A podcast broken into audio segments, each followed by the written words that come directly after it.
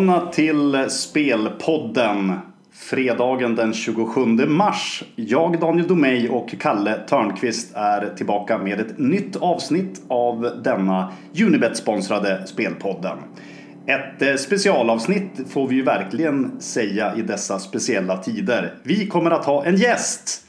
Andreas Henriksson från Travtjänsten kommer vi att koppla in här den senare delen av eh, avsnittet. Yes, vi har tjatat här nu i ett år. Och äntligen har vi fått loss honom. Yes. Eh, supergäst. Det ska bli mm. fantastiskt eh, kul att ha med honom här. Och höra hans syn på travet rent eh, generellt och även då en, en del speldrag. Eh, jag kan väl säga redan här och nu att jag ber lite om ursäkt om det är något slags mullrande, eh, litet mullrande ljud i bakgrunden. De borrar hejvilt eh, längst ner. Restaurangen ska renoveras om. Eh, och med tanke på hur mycket de borrar så hoppas jag verkligen att det blir något utöver, det, utöver det vanliga. Någon härlig Michelin-restaurang vore väl passande efter allt borrande. Um, förra avsnittet då, vi hade ju ingen sån summering i slutet av avsnittet men det var ju fem speldrag som vi uh, lyfte fram under avsnittet och det blev ju nästan full pott. Fyra av fem speldrag satt. Uh, vi hade ju då uh, Western Sydney där i, uh, i derbyt. Mm. Och vi hade underspel i bandyfinalen, Edsbyn Villa. Eh, vi pratade om Newcastle Jets där i eh, matchen mot Melbourne City. Eh, de gjorde ju 2-1 och vann den matchen. Sen var det ju travidéer då. Queerfish, platsspelet där 1.65 var ju onekligen ett superspel. Den spelades ner rejält. Mm. Både vinnare och plats där under. Mm. Ja, och gick ju bra till slut. Det var ju, ledaren var ju fantastiskt bra ordning, Kogan och ja. slank undan. Men men i övrigt så var det en kanoninsats igen av Queerfish. Ja men verkligen. Och eh, sen var det ju väldigt nära då att eh, även då Angel och V eh, mm. nöp platsen där till hela 3.30. Fyra i mål och eh, ja, det var, inte, det var inte jättelångt ifrån. Nej, nej bra fart över linjen och eh, riktigt, höll riktigt starkt då. Men eh, det blev ju som man kanske befarade trots allt lite för långt fram då från svåra läget. Alltså. Men det var ett bra odds som jag skulle ta igen som man brukar säga. Ja, absolut. Eh, nu hade ju det kunnat vara en lämplig övergång då att kasta in Andreas redan här. Men han kommer senare i avsnittet som sagt var. Vi har lite annat att eh, tugga igenom innan vi kopplar på eh, travtjänsten Andreas och travet då i senare delen. Vi börjar lite, lite smått då allmänt. Coronatider fortsätter. Och eh, nu har ju till och med då Australiens A-League som vi hade så bra flyt på här senast. Nu har de också då tagit paus. Eh, det är väl eh, vit, vitryska ligan som är den största så att säga ligan i, i rullning just nu. Det säger ganska mycket om läget i världsfotbollen. Mm. Ja, det är, det är ju tråkigt såklart men eh, samtidigt ska vi vara glada för att man tar det säkra för det osäkra. Eh, när det gäller idrotten här. Verkligen. Eh, det är klart man skulle kunna grotta ner sig i en sån här liga men eh, vi vill samtidigt hålla någon slags seri seriös nivå på det hela så vi kommer inte att leverera några vitryska drag här i, i det här avsnittet. Eller kommer det någon överraskning här Kalle? Nej det gör det faktiskt inte. Sen ska man inte, ska inte raljera kring det men eh, det är väl kanske inte riktigt min grej att grotta ner mig i något nytt i brist på annat så. Jag har inte riktigt den, den speltarmen. Nej, Exakt, det kändes som att gränsen kanske gick där vid eh, A-League. Australiensiska A-League har, vi, har i alla fall jag följt en hel del för. Eh, ja, framförallt för några år sedan då, så den, den kändes i alla fall eh, helt logisk att plocka med. Men nej, vitryska den har jag noll koll på. Eh, jag tycker vi lägger lite fokus här på det, det ramlade ju in något förslag här i, för svenska fotbollen för herrar division 2 och 3 var det väl och eh, division 1 för damer. En enkelserie då med ett lottat spelschema. Eh, här kan man ju tänka att det kan bli en hel del för och nackdelar för, för olika lag. Har du några synpunkter om det här Kalle? Eh, ja, verkligen. Eh, till att börja med ska vi inte säga vad, om det är rätt eller fel. Det finns ju liksom ingen optimal lösning på det här. Eh, Nej. Jag menar i Sverige, det, det kan bli kallt i november. Kan man spela matcher då? Eh, ska man skippa säsongen helt till slut? Eller så? Men det är bra att de har en plan i alla fall tycker jag. Mm. Eh, krisplan som de eh, kallar det då.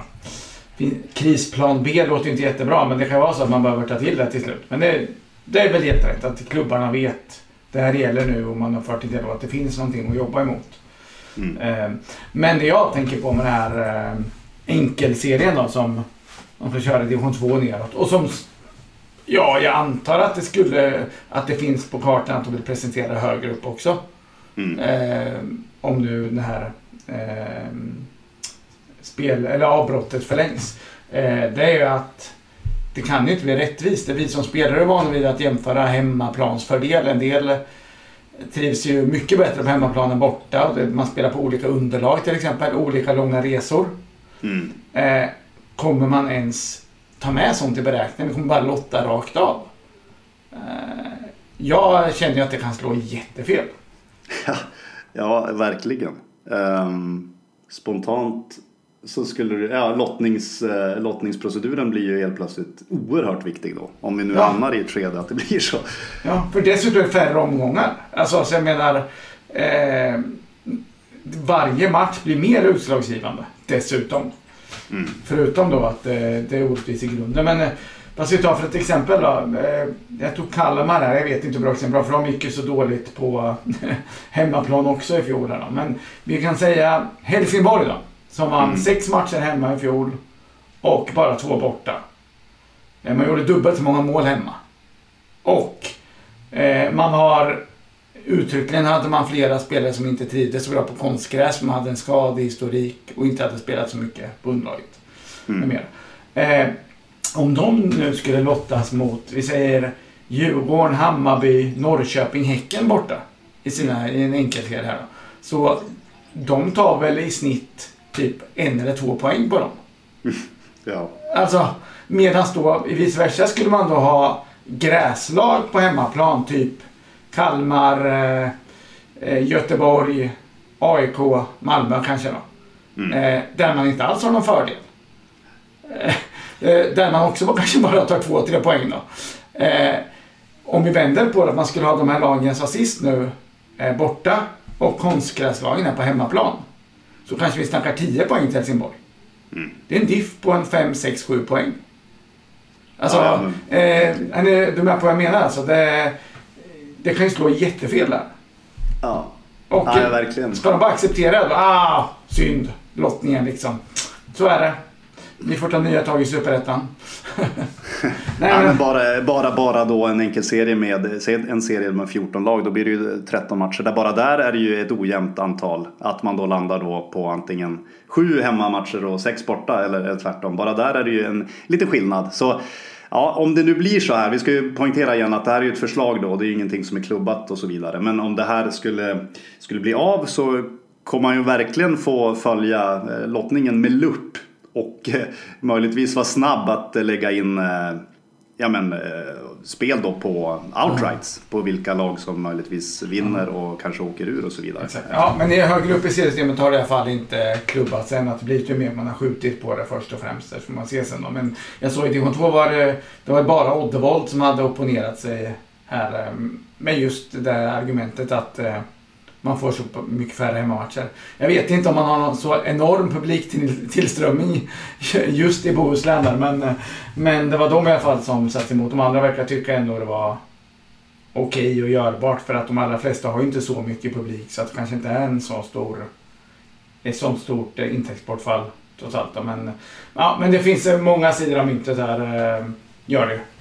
Mm. Men, men man kan inte bara säga att det här är en bra lösning, pang. Och sådär. Om vi pratar om skador eller kontrakt som går ut dessutom. Om, om säsongen blir så kort Mm. så har du alltså spelare...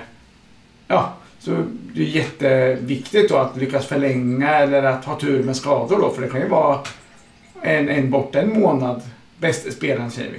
Så Mm. blir det jätteutslagsgivande. Det tillhör ju sporten.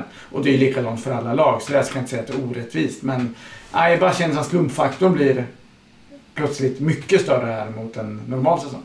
Ja, exakt. Och för att nyansera här lite grann så är det ju självklart, alla vill ju att fotbollen ska på något sätt kunna komma tillbaka här och givetvis så är det ju mycket roligare att man kan få följa fotboll då än att det inte blir någonting alls. Men vi vill i alla fall eh, lägga in lite tankar här om hur det skulle kunna De kanske kan konsultera Spelpodden här så kanske vi kan anordna en draft där lagen får i direktsändning då välja motstånd då, att man turas om det. Första rundan, andra rundan och det här.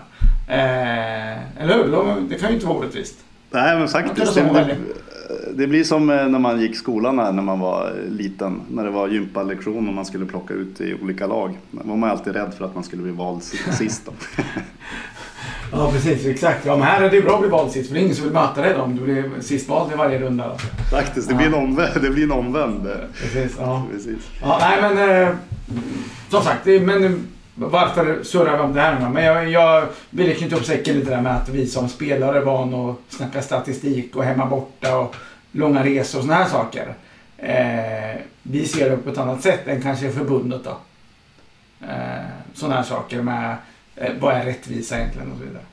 Ja. Ja, det är bra Kalle. Vi eh, glider vidare här. Det är ju ett bra tillfälle i dessa tider förstås att eh, utforska Unibets sida lite mer. Man har ju lite mer tid att göra det då det inte är lika många matcher då som rullar. Vi har ju specialer som ligger uppe på sidan. Man kan spela på väldigt många olika spännande saker. Ballon d'Or till exempel för 2020. Där är Messi i nuläget favorit, 3,80. Eh, Mbappé, andrahandare i nuläget då till nio gånger pengarna. Har du någon take på, på detta? Har vi någon klar? ja, de som har varit lite hypade är väl först var det van Dijk de som var nära redan i fjol och sen De Bruyne nu efter skadeproblemen har ju varit fantastiskt bra. Och annars är de klassiska i toppen då, men om vi ska få ha en så här coronafaktor även här så kan vi konstatera att om säsongen blir kortare och det ändå ska delas ut så Messi var ju ganska bra i våras och det är väl lite upp till de andra. Det är väl de andra som har bevisbördan om vi säger så att överglänsa honom. Annars är han fortfarande bäst. Mm. Har jag fel? Eller? Nej, helt Det ligger väl något i det. Plus då att jag tänker hans gamla kropp. Han ser ju inte jättesliten ut om vi säger så. Men jag tänker att han ändå mår bättre av att eh, få vila lite här. Jämfört med Mbappé som kanske snarare blir bättre för varje erfarenhet han får. Ja. Eh, så att eh, Ja, 3,80 känns kanske inte så dumt va? Ja, det kanske är den, den lilla eh, Ballon d'Or-pengen vi lägger in. Eh, ja. Man kan ju tänka sig det att Mbappé, det spritter nog betydligt mer i hans ben än kanske Messi. Messi kanske passar på här att umgås lite mer med sin familj och sina barn och så. Det kanske passar lite mer lämpligt för honom då. Och sen är han inte brasse, han är ju argentinare och de, kan ju, de går ju kanske inte upp 15 kilo under ett break sen. Nej. Sant. Eh, sen finns det ju övergångar att spela på. Eh, också förstås kul, speciellt om man eh, skulle råka sitta på någon härlig eh, information eh, som kanske inte alla har tillgång till. Eh, det har inte vi här i nuläget, men man kan ju spela på ja, till exempel vart då Messi spelar eh, i september senare i år. Team Sparv kan man också spela på. Vad tror du? Blir Sparven, Sparven kvar i, i Midtjylland eller flyger han, flyger han vidare? Ja, precis. Flyga vidare. Ja, söderut kanske. Eh, ja, nej men det, det är kul om man sitter på någon, på någon info där. Eh, eh, vad, vad, vad, skulle vi kunna ha mer för spelare då? Eh, nästa tränarfärt. Här har vi en kul med Englands eh, landslag. EM sköts ju ett år. Jag tänker om man kan hitta några fynd där som faktiskt är väldigt unga. Som får då en säsong till där innan det är dags för EM. Och kliva in. Eh, Medan då äldre snubbar kanske förlorar på den faktorn. Eller vad mm. säger du? Ja, kanske. Varför inte? Nej, men jag tänker på ett sånt här... Jag bara ser Hudson och Odoi 2,25. Eh, som, som ett exempel på en ung, ung spelare som... Eh, det betyder större chans att han är med nästa år än om VM ska spelas i år. Så. Men vad det? Och det var odds på England? Ja, alltså... Englands trupp. Vilka som ah, okej, okay, vilka som är med i truppen. Ja, mm. så att det, eh, det finns en tydlig coronafaktor vad menar jag då. Att man kan leta yngre. Verkligen. Eh, Sparven, Team Sparv hade ju varit en perfekt övergång till Early Bird. Det blir dock inte den perfekta övergången. Eh, vi får nöja oss med övergången till Trav istället. det är väl hög tid att eh, koppla in Andreas, eller vad säger du Kalle? Yes, fram med gnägget. Då säger vi eh, hej och välkommen till Andreas Henriksson från eh, Travtjänsten som ska hjälpa oss här att snacka upp STL-finalerna på Solvalla i morgon. Välkommen Andreas! Tack så mycket! Hur eh, är läget med dig? Det är bra. Travet rullar ju på i, i dessa tider, vilket vi ju är mycket tacksamma för. Så att det är full aktivitet på redaktionen. Mm. Eh, travtjänsten ja. Eh, folk kanske, många har säkert koll på travtjänsten men det kanske finns vissa som inte har lika bra koll. Vad, vad gör egentligen ni? Eh, vi gör ju speltips på trav helt enkelt. Eh, vi har ju funnits sedan 1993. Eh, jag började själv 2005. Så att jag är inne på mitt femtonde år nu faktiskt. Och ja, det är det vi gör. Vi försöker leverera så bra speltips på trav som möjligt. Mm. Och det går bra, eller? Hur, hur är formen? Jo, men det går bra. Vi har, har ju två starka eh, år i, i ryggen här. Eh, både 2019 och 2018 har ju gått väldigt bra.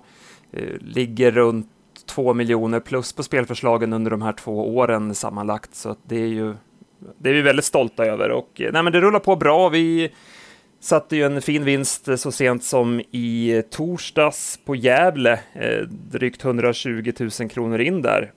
Så att eh, formen är, den är fin. Mm, den, den känner jag mycket väl till också. Eh, jag eh, tog rygg faktiskt på era tips där faktiskt. Så det får man ju verkligen tacka här. Tacka live direkt då för, för de tipsen. Det blev, det blev lite segerjubel här i, i stugan. Ja men det är roligt. Det är ju alltid kul när kunder vinner och eh, det, var, det, var, det var en snygg lapp. Jag såg du la ut den på Twitter där. Det var, det var snyggt komponerat. Mm. Bra Daniel! Eh, ja, tack! Och det, det, det, det måste jag säga, den här borren, är det säkert på att det inte är du som har köpt restaurangen undrar jag? ja, precis. Nej, jag, jag, det räckte inte riktigt så långt. Men eh, nu, nu har faktiskt borrningen slutat här så nu är det ju... Det räckte en bit i alla fall. Du kunde borra lite. Ja. Ja. Exakt. Eh, så här i coronatider då, Andreas. Ehm, sporten lider ju rätt kraftigt och då tänker jag på ja, fotboll och hockey och de här största sporterna. Travet känns ju som att, ja det blir ju faktiskt lite bisarr situation men det kliver ju verkligen fram i rampljuset här och får, ett, eh, får väldigt stor uppmärksamhet. Märker du, eh, eller märker ni av det också? Ja, men det gör vi. Det är bra tryck och det är stort intresse för tipsen så att eh, det märks. Och som tur är eh, så kör ju Sverige på, peppar peppar. Eh, både Danmark och Norge har ju stängt ner sina travtävlingar eh, för tillfället i alla fall och så får vi se vad som händer där. Men eh, Sverige kör på då för tomma läktare eh, och vi hoppas att det kan fortsätta så. Precis, men eh, som eh, som journalist, eh, man får fortfarande akkreditering eller? För att komma in på banan? Så. Ja, vi, eh, en stor del av vår eh, affärsidé det är ju att vi bygger våra tips mycket på värmningar och sista minuten info från stallarna och sådär så att vi vi har ju ett ansvar att vara på plats till våra kunder och leverera den sista informationen så att vi har lyckats lösa det så att vi har, vi har en man på plats på banorna trots att det då är som det är helt enkelt. Vi, vi, vi, vi, vi, tror ju hårt på att trav ses bäst live eh, och eh, ja, vi kör på så så länge det går. Ja, precis. Just det. Ja, men det är ganska fint. Det är, det är ju, utomhus kan man ju vara till stor del och eh, ganska stora eh, arenor är det ju. Och eh, folk behöver inte vara så nära på varandra som jag tänker om man spelar en halv handboll eller innebandy. Man kan tänka det. Jag vet ju hur pressläktarna ser ut där. Eh, ja, exakt. Exakt, så är det ju. Det är ju och alla, alla bidrar ju på sitt sätt. Eh, dels arrangörerna, de ser ju till att eh, stänga omklädningsrummen för kuskarna till exempel. Kuskarna får byta om till sin körsvensdress i bilen.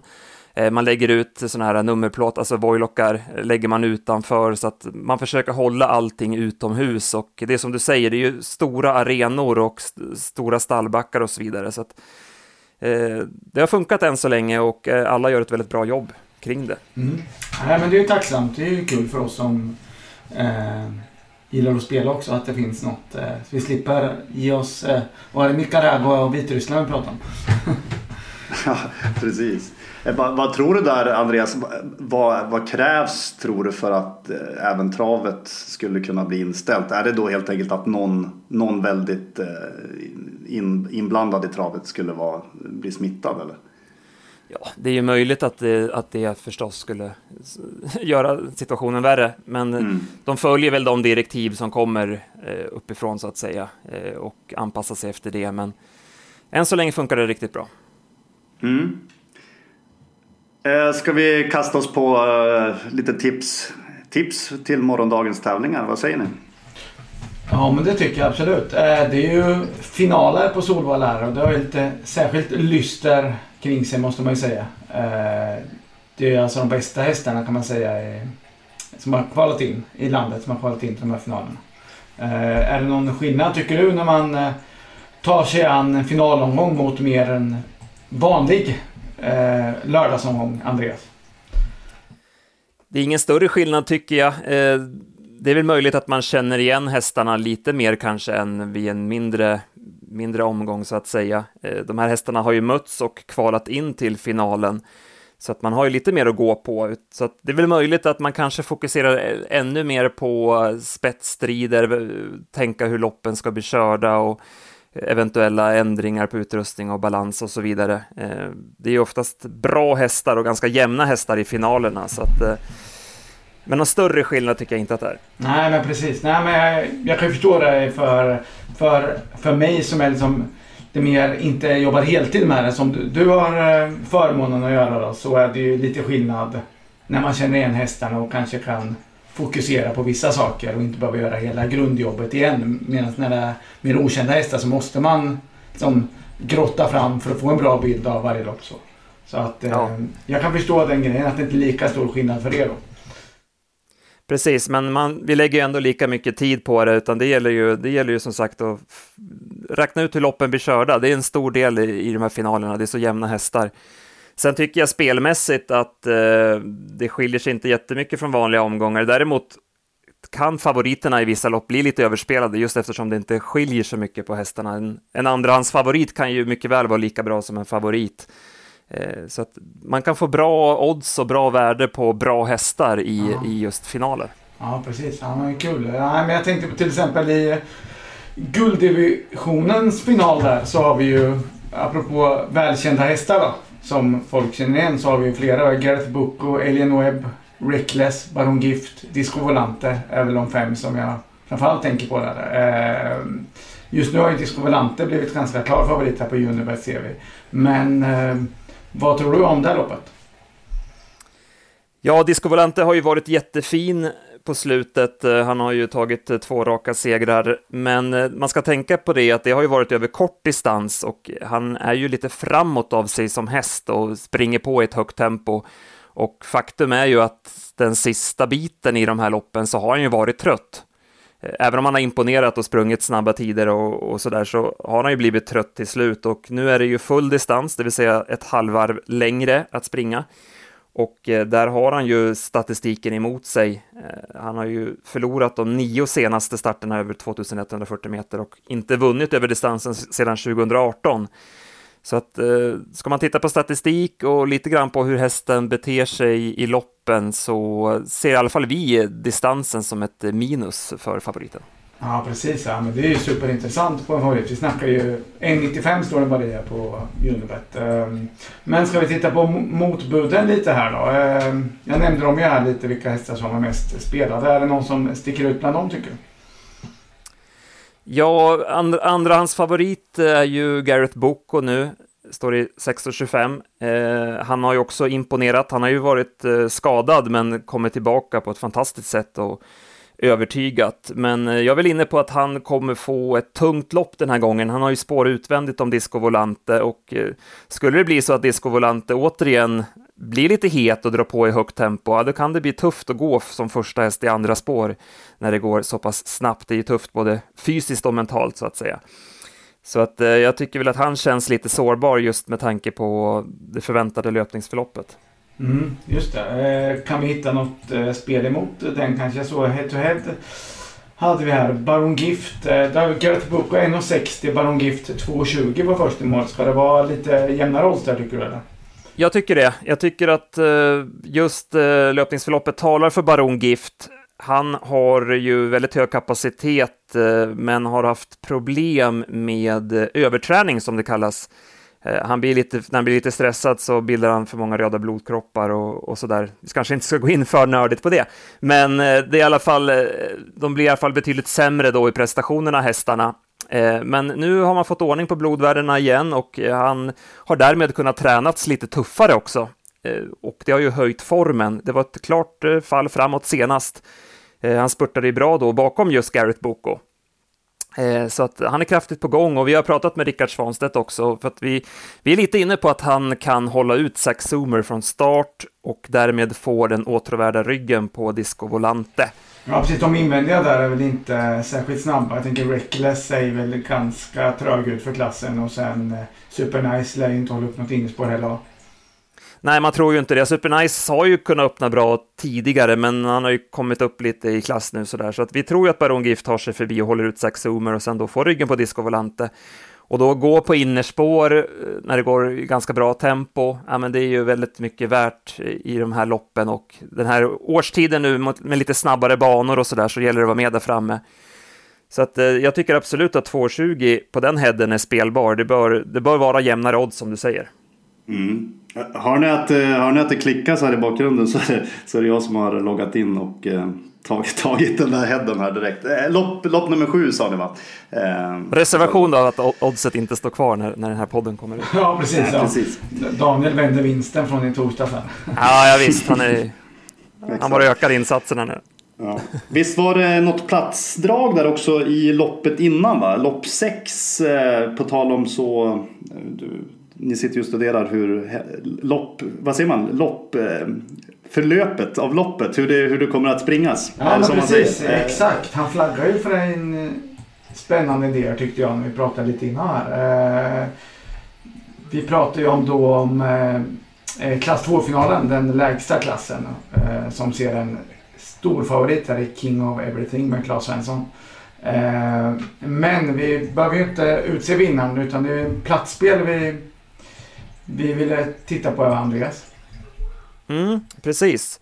Eh, jag ska först säga det att King of Everything har ju toppchans att vinna. Det är ju en superstammad häst som har imponerat enormt. Så det ska bli kul att se honom, men oddsen är ju därefter. Han är, står ju i 1,45 på Unibet just nu, så att han har ju toppchans att vinna. Men jag är ju lite inne på att nummer ett, Icaros Di Quattro, kan hålla upp ryggen då på King of Everything. Det är lite liknande analys då ja. som med Baron Gift.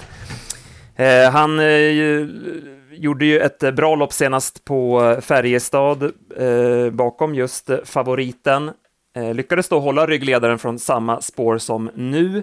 Eh, han gick ju barfota bak då, eh, men Hans Krebas var inte helt nöjd med hur det fungerade, så att han återgår till den ordinarie balansen och det tycker jag känns eh, tryggt.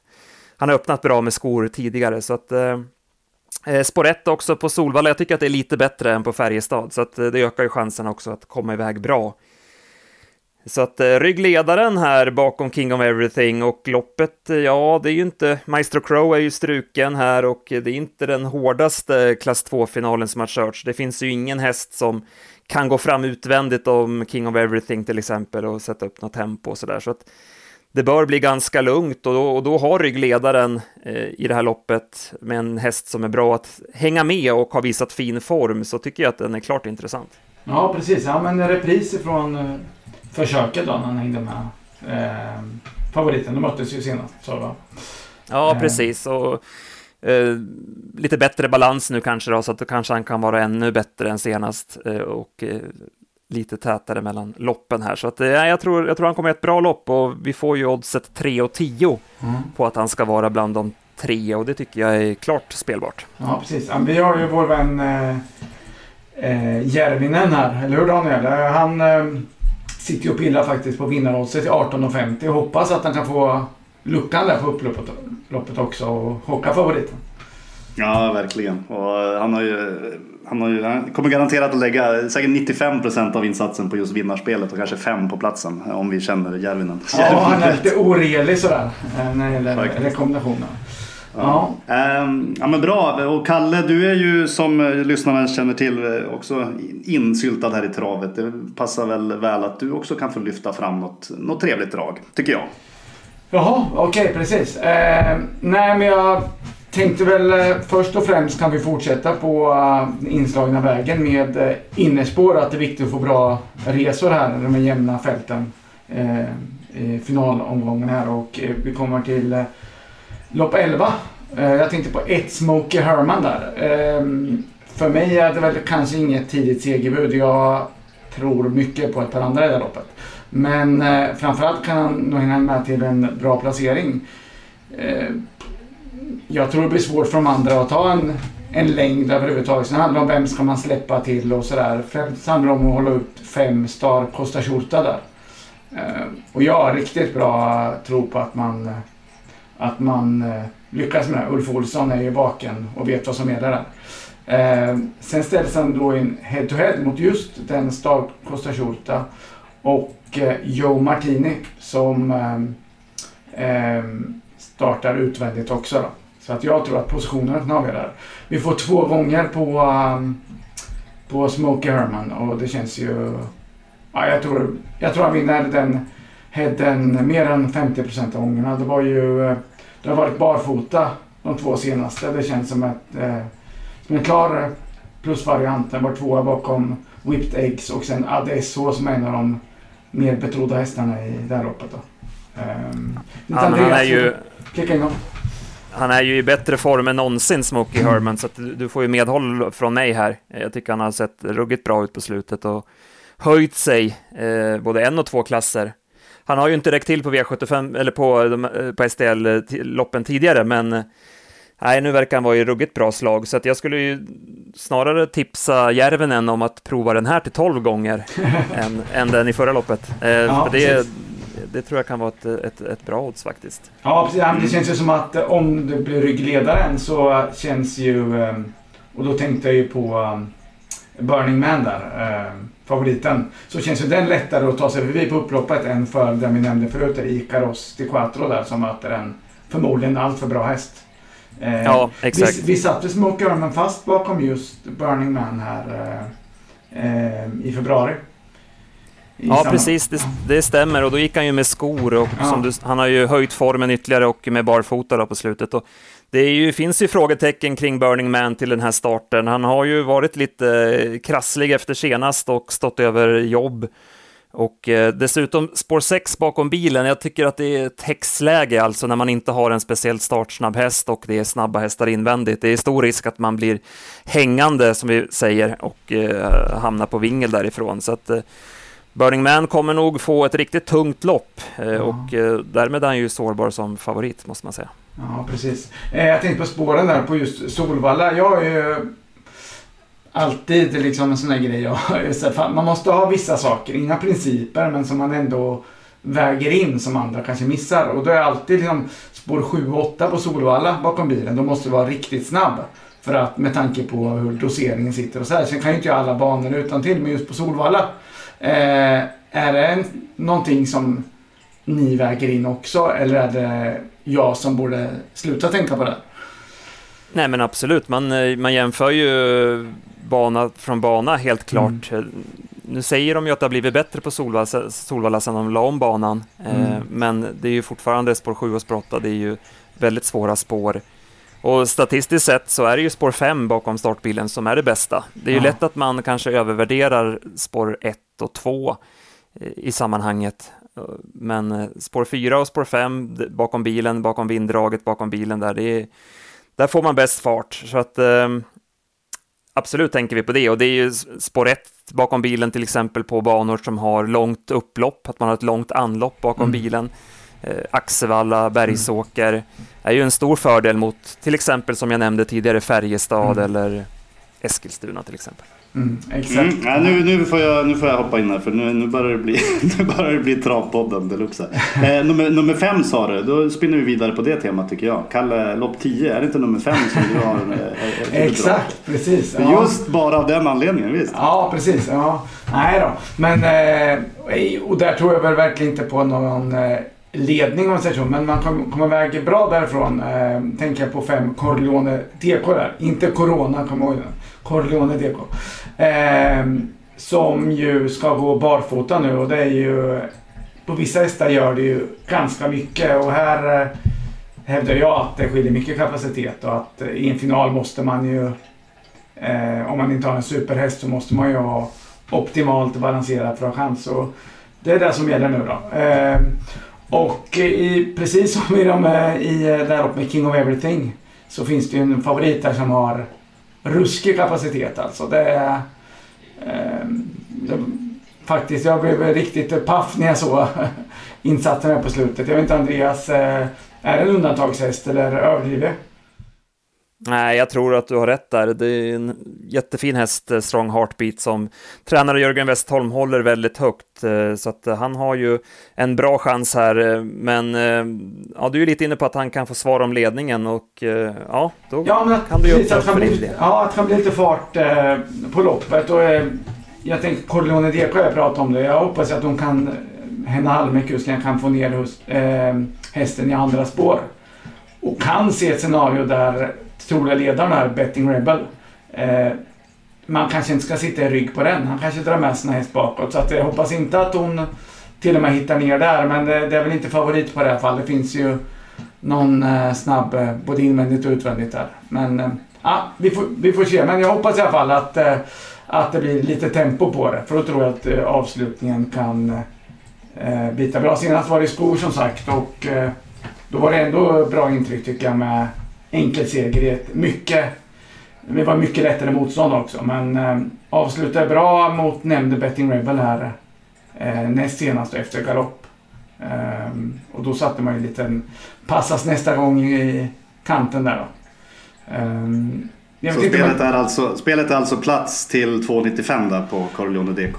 Precis, exakt. Jag ska vara helt ärlig och säga att eh, jag hade hoppats när jag stod på startlistan att vi skulle fått ännu högre odds. Men eh, om inte allt för många lyssnar på det här så eh, eh och framförallt eh, inte ryggar då. så eh, kanske vi kan få upp oddset lite för att andra hästar får spel på sig. Jag vet inte men eh, jag hoppas att det inte blir allt för stort skrik. Travtjänsten får vara lite tyst om det här tycker jag. För jag vet ju att ni är många, många tunga spelare, många följare, duktiga följare. Mm. Så, um, nej men uh, den, den kör vi på. Jag tror på en hyfsad platschans där. Mm. Och rebellen som jag är. Jag tyckte du nämnde något som, vad sa du, Betting Rebel? Ja, precis. Där. Jag, jag kommer att spela på Betting Rebel. Det blir mitt drag i det loppet. Eh, jag tycker vi sätter ett punkt där. Eh, och tackar Andreas så ja, väldigt mycket för ditt, för ditt inslag. Och eh, vill man då komma åt eh, Travtjänstens eh, spel och så, då är det travtjänsten.com som gäller va? .se va? .se. Det är ju faktiskt till Sverige. Bra, trevlig helg. Precis, sköt om er allihopa. Hej då. Hej.